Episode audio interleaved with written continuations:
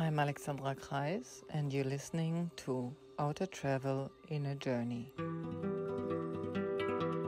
Journeying now for 30 years into the life and practice of yoga, I have met many who have taken interesting turns when past extraordinary bumps and reached unexpected places.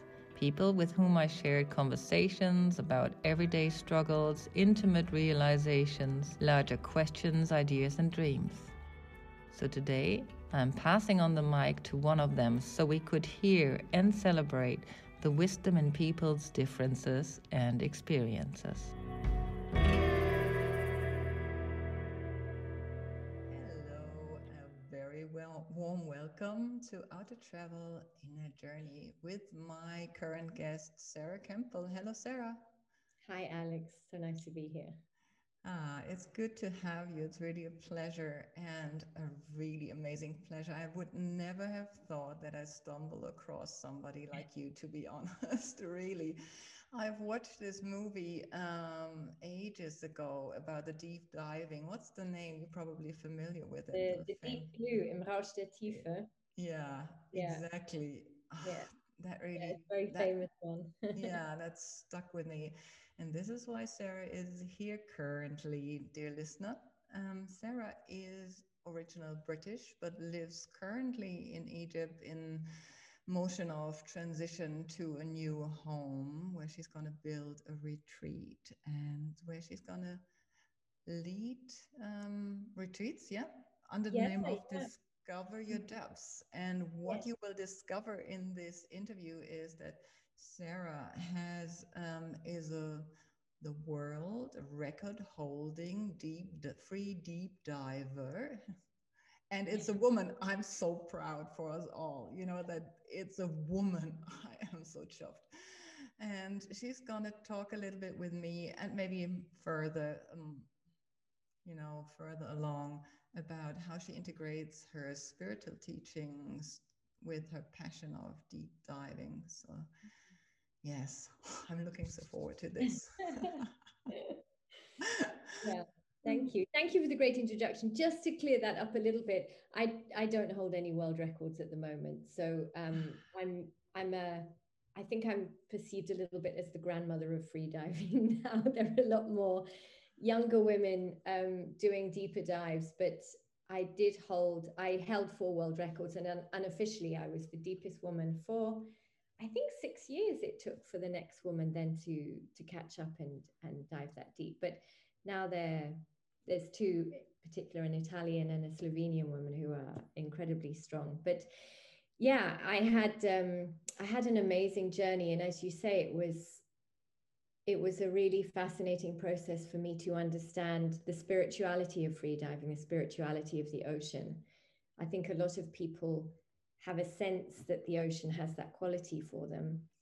I think that's why so many of us are drawn to the ocean for our holidays.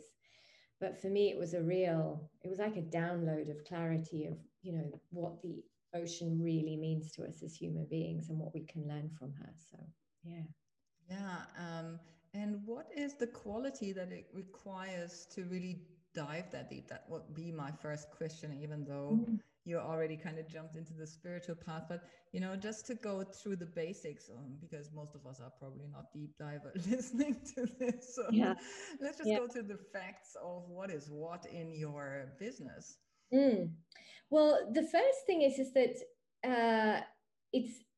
it's initially very counterintuitive, because people come to free dive and, they might see more advanced free divers. Firstly, just to explain to your listeners, in case there's somebody who doesn't even know what it is, it's diving on breath hold. So just taking a deep breath in on the surface and going down, holding your breath, exploring. And it can be for competition, which is where I explored my potential.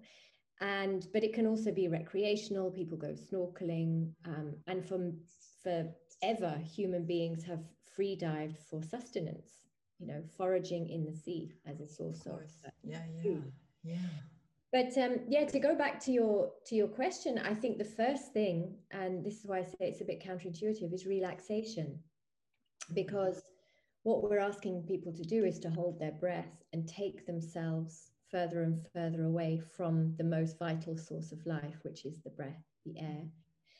And in order to dive deep, one has to completely relax. And that requires the qualities for me that requires is trust and surrender.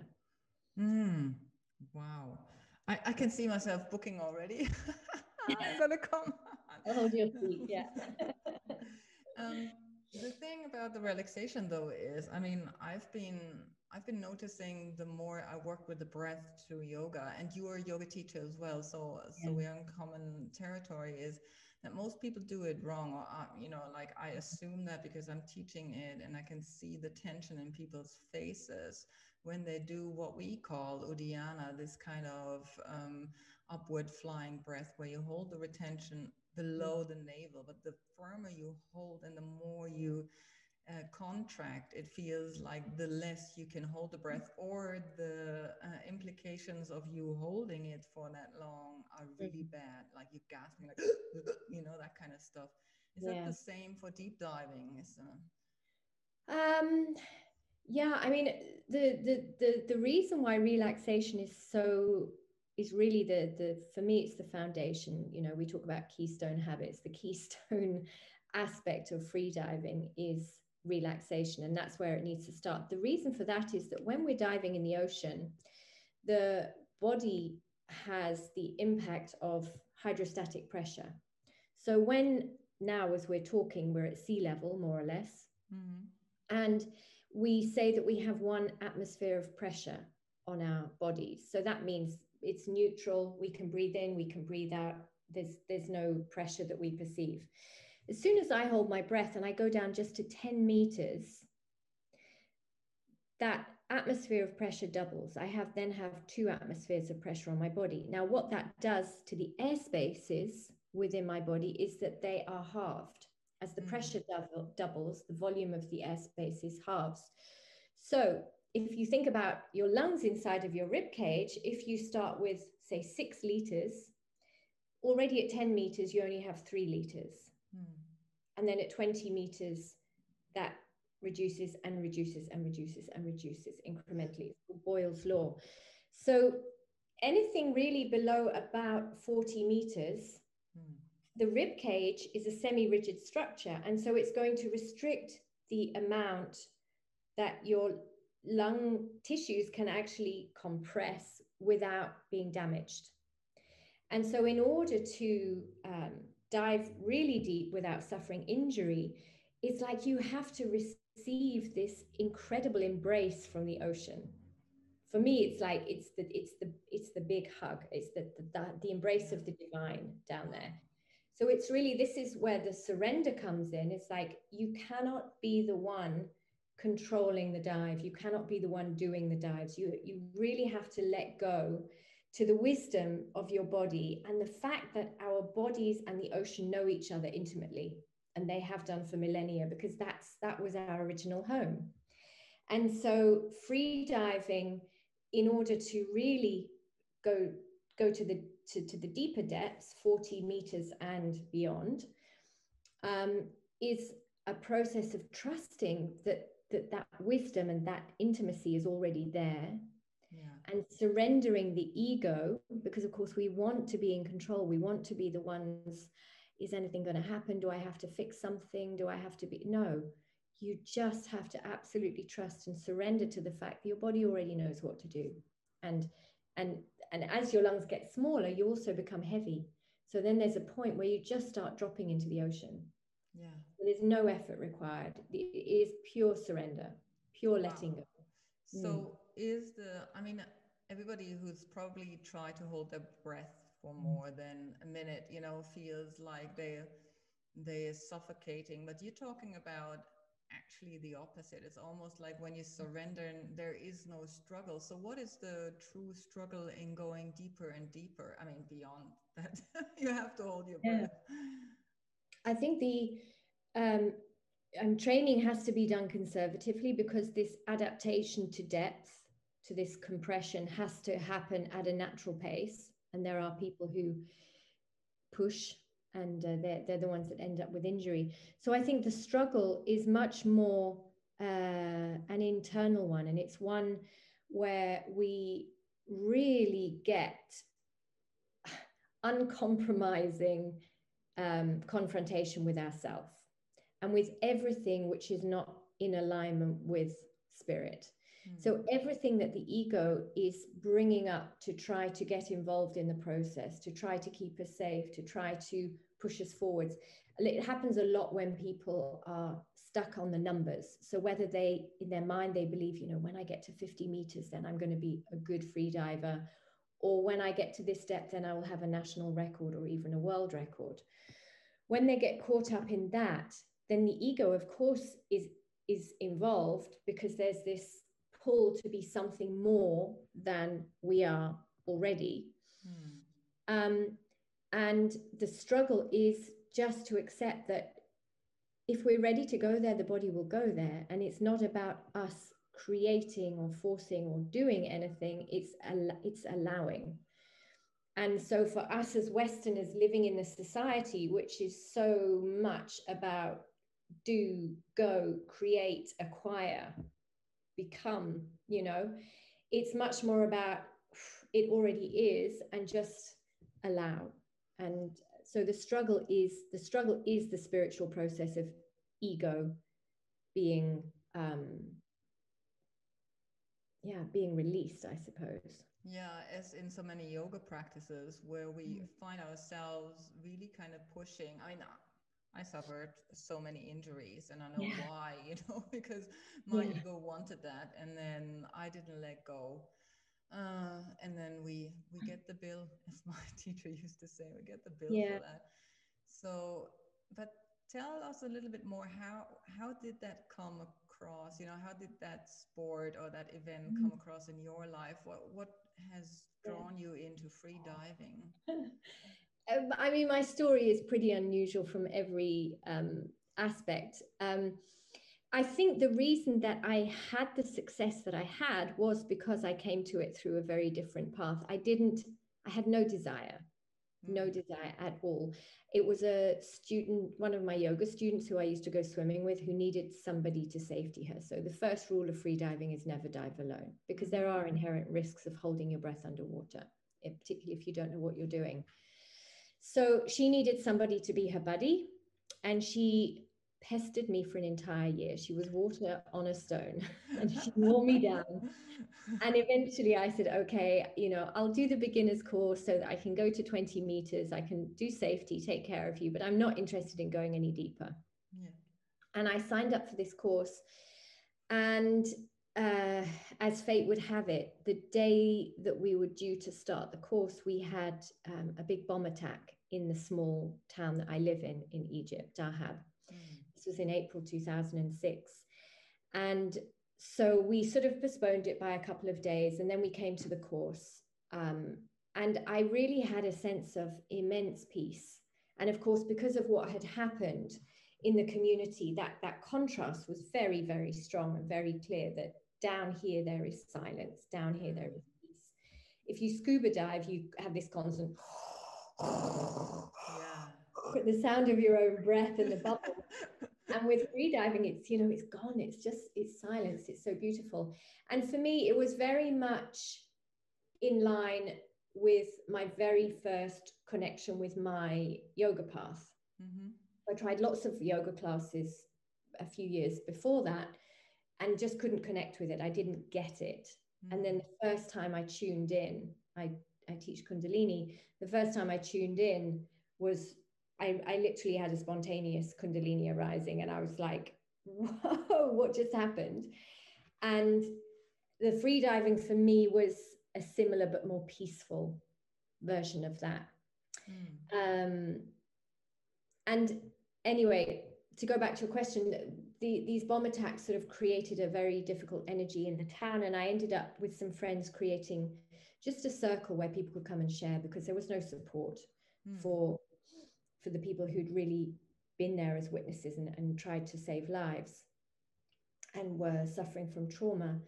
So we created this circle, but I could feel that I was getting depressed, and I could feel that the heaviness of what had happened was beginning to weigh on me. And I remembered from the days when I lived in London that I would have this depression come over me and be completely helpless to it, and know that I would be in this dark place and have no tools or no way to pull myself out of it.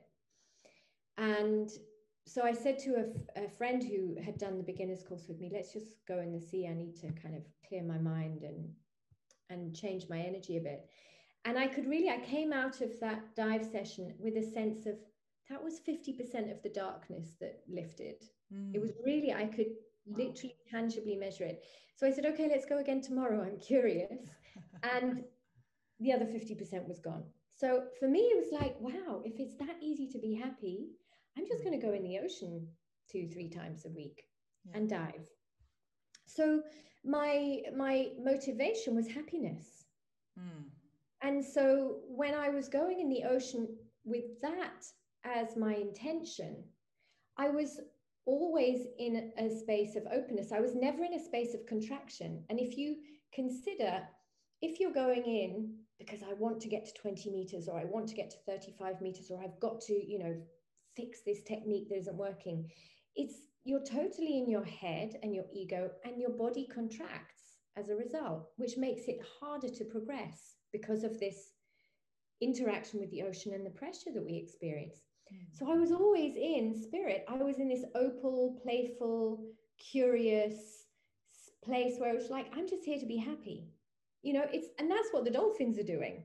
Yeah. That's the spirit of, well, that's the energy of spirit. It's this open playfulness. We're here to play. And so over the course of a very short period of time, I mean, if I compress it, I had a period of 7 months when I actually had hepatitis A, so I couldn't dive at all.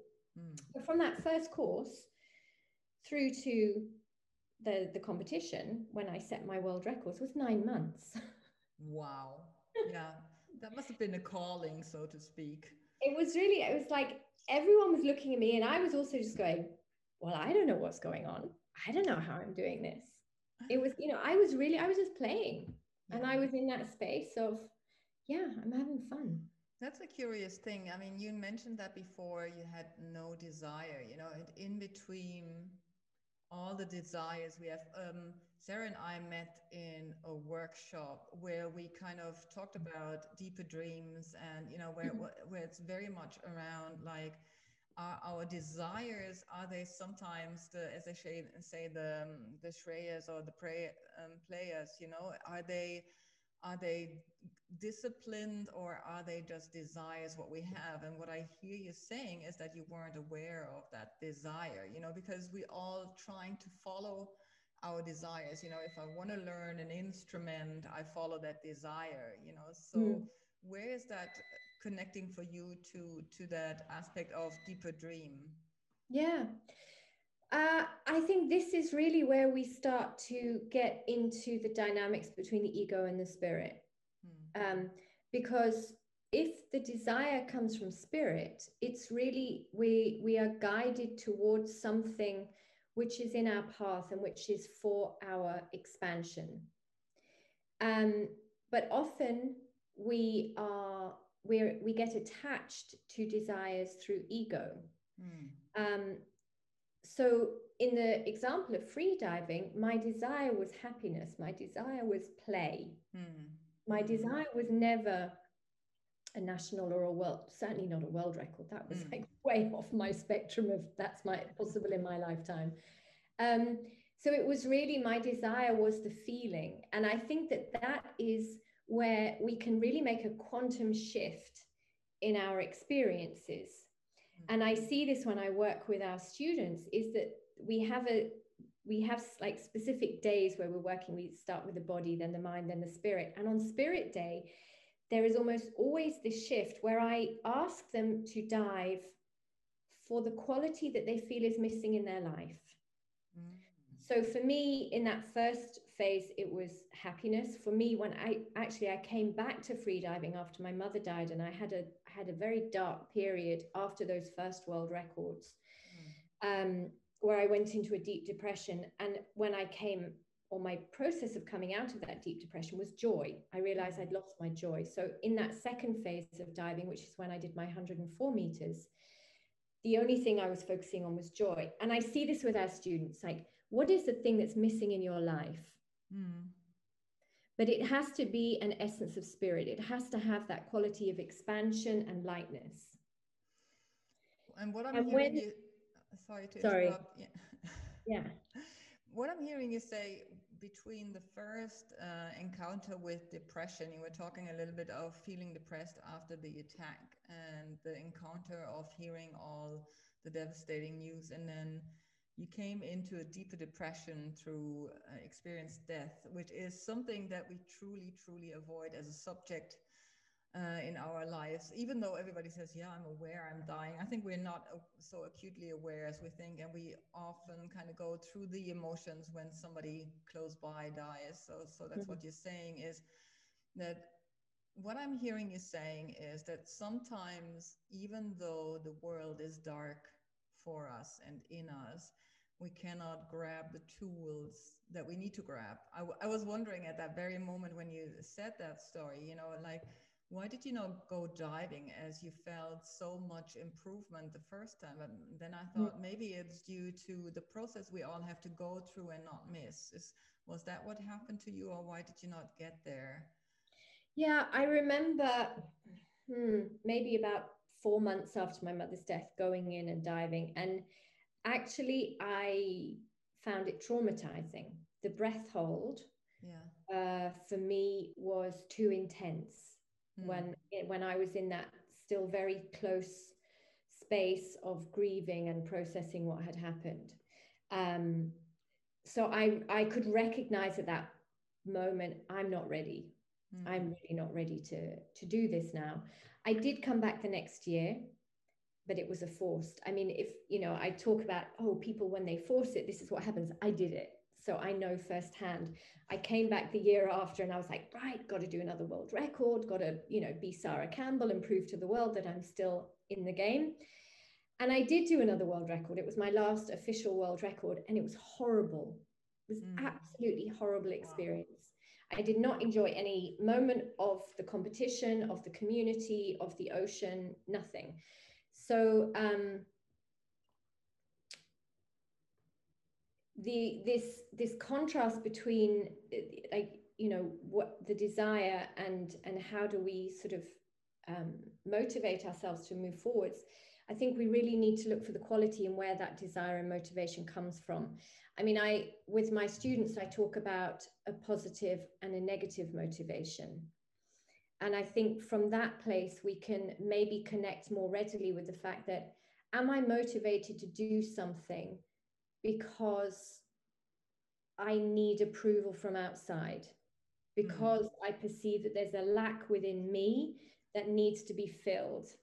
And if that's the motivation, then it's always going to have some form of contraction around it, because it's coming from a place of, I'm not enough as I am. Whereas the positive motivation is, I am perfect as I am, and I'm just here to play and experience and explore. That sort of that curious mind, which is what we talk about a lot in yoga, is sort of the beginner's mind of just, I'm here to receive. And that's the very, very, you know, my desire is to grow and receive. But specifically in the direction of exploring my potential in the ocean, or exploring my potential on the mat, or exploring my potential in my relationship.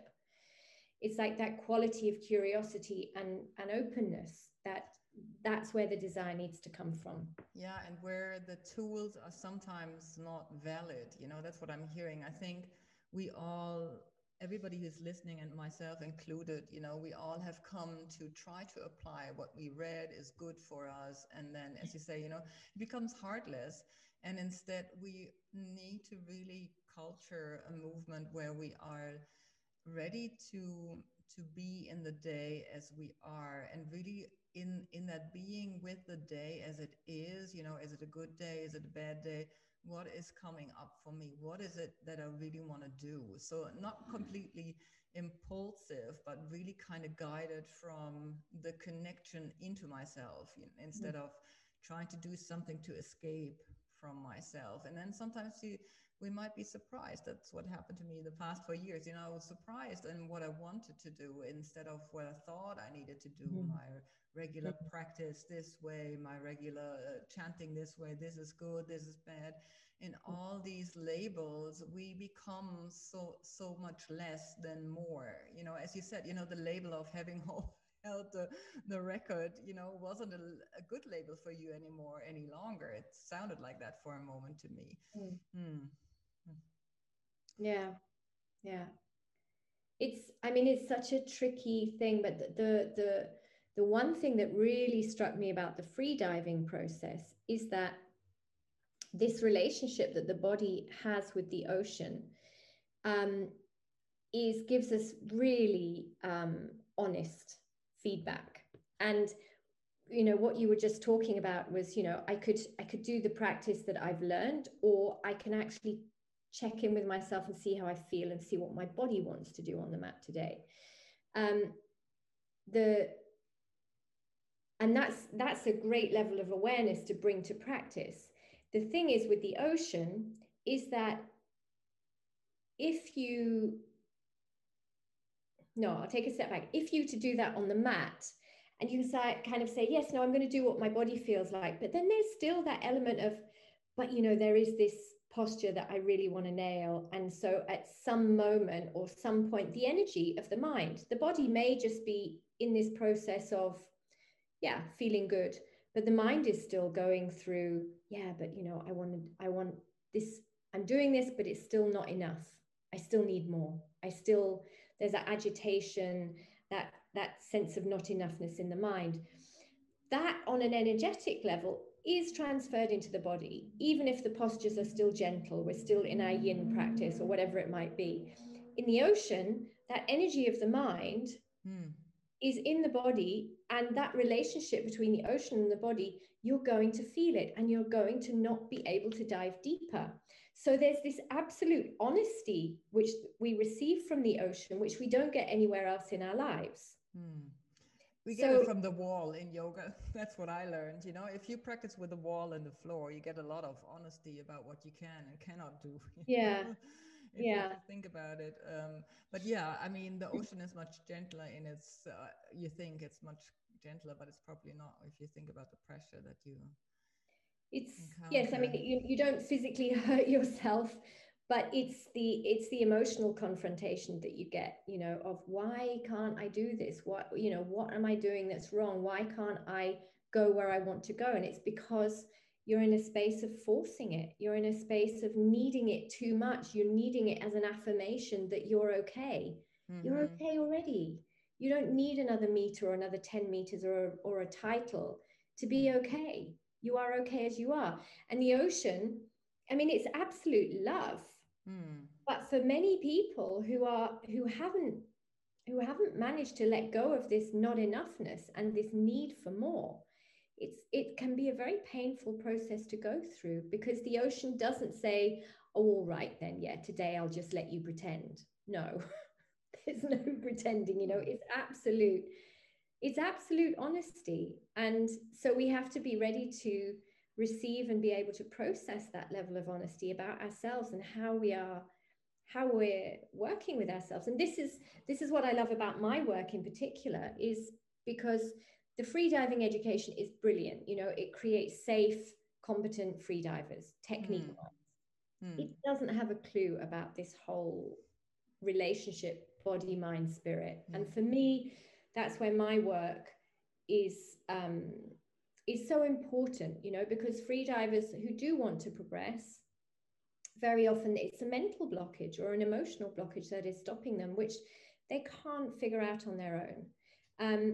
But also, you know, I love the fact that we can work with people who come to us for healing, that they have a relationship, they have a connection with the ocean, and they recognize that this is a very deeply healing place where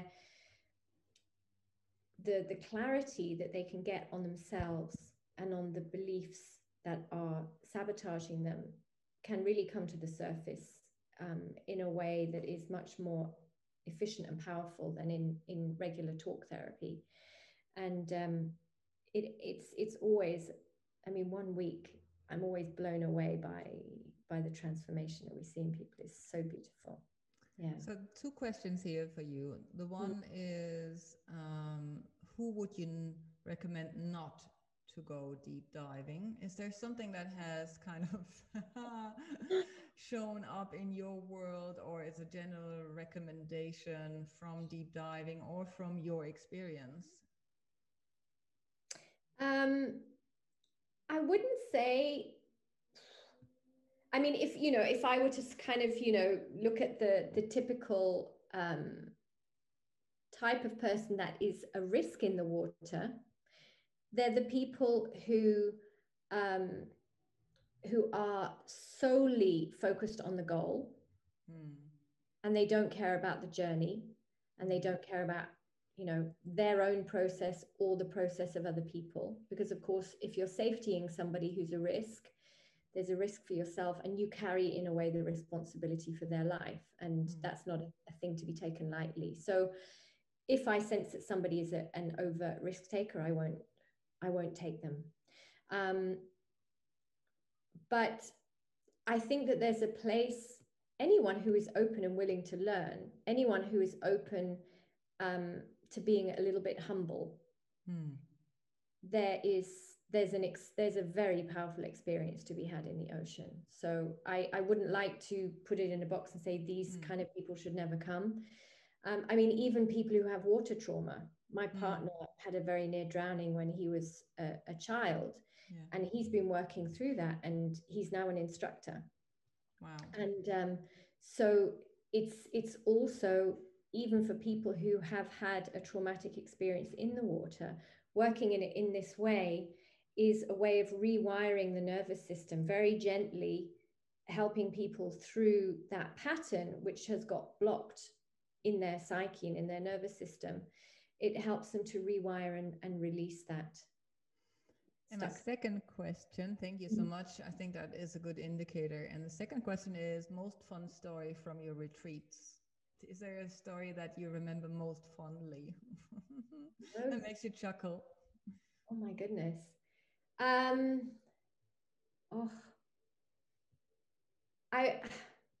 Gosh, off the top of my head, I would say, yeah, we have a lot. I think more than sort of fun, it's sort of the moments when I am deeply touched, when I see somebody have that moment of realization about themselves in the water, and you can just see that they have released a whole load of weight. And often it's like they're coming up from a dive and they've got this ridiculous smile, grin on their face. And on the surface, they're either laughing hysterically or they're crying hysterically. But it's that massive emotional release that comes. It's almost, it sounds like a rebirthing process, you know, if they let go. You talked about letting go underwater, seeking something that brings back, you know, how we are, the original state. And that's very much. Yeah. I mean, the ocean, you know, the ocean is ultimately our home. So it's really a going back to source and then being rebirthed again. Yeah. That's so funny. I said yesterday to my husband that I prefer the mountain, but I don't prefer the ocean. I have no connection to water. I'm ready to come. I'd say to that right now. So, when can we expect to be able to book with you? What do you think, how long it'll take until? Yeah. I mean, these are strange times, so I can't put a date in the calendar yet. But we are. I mean, I'm planning on relocating in December, and depending on how quickly we can get set up and have a retreat base, then I would hope for spring that we would be able to accept guests. And even if it's not for the free diving, if we have space, then we're going to welcome people to come and stay and just experience the beauty of this island. How much virus can you get underwater? That's my question, you know. I would. How much of the virus can you receive under the water? I don't think any, right? No. It's not Corona doesn't swim. Okay, that was my little nasty klein comment on the situation. But I am so honored again, you know, to have witnessed this conversation with you and listening to you and all your journeying. And I wish you so much luck with your, you know, change of location, and that it brings fruitful things to your life, and that you can be of service to all of us who are intrigued like I am. Oh, well, thank you so much, Alex. It's been a real pleasure to spend this time with you one-on-one. And I just feel very grateful that for whatever reason I received these experiences and this wisdom through my practice and through the ocean, and I'm able to share it. So life is like a box of chocolate. You never know what you get, you know, comes to mind. Yeah, I never saw that one coming. So yeah. Beautiful. Yeah. So let's say goodbye. Thank you for listening. Bye-bye. If you enjoy listening to my podcast, please consider to become a patron at patreon.com/Alexandra Kreis and pledge your donation.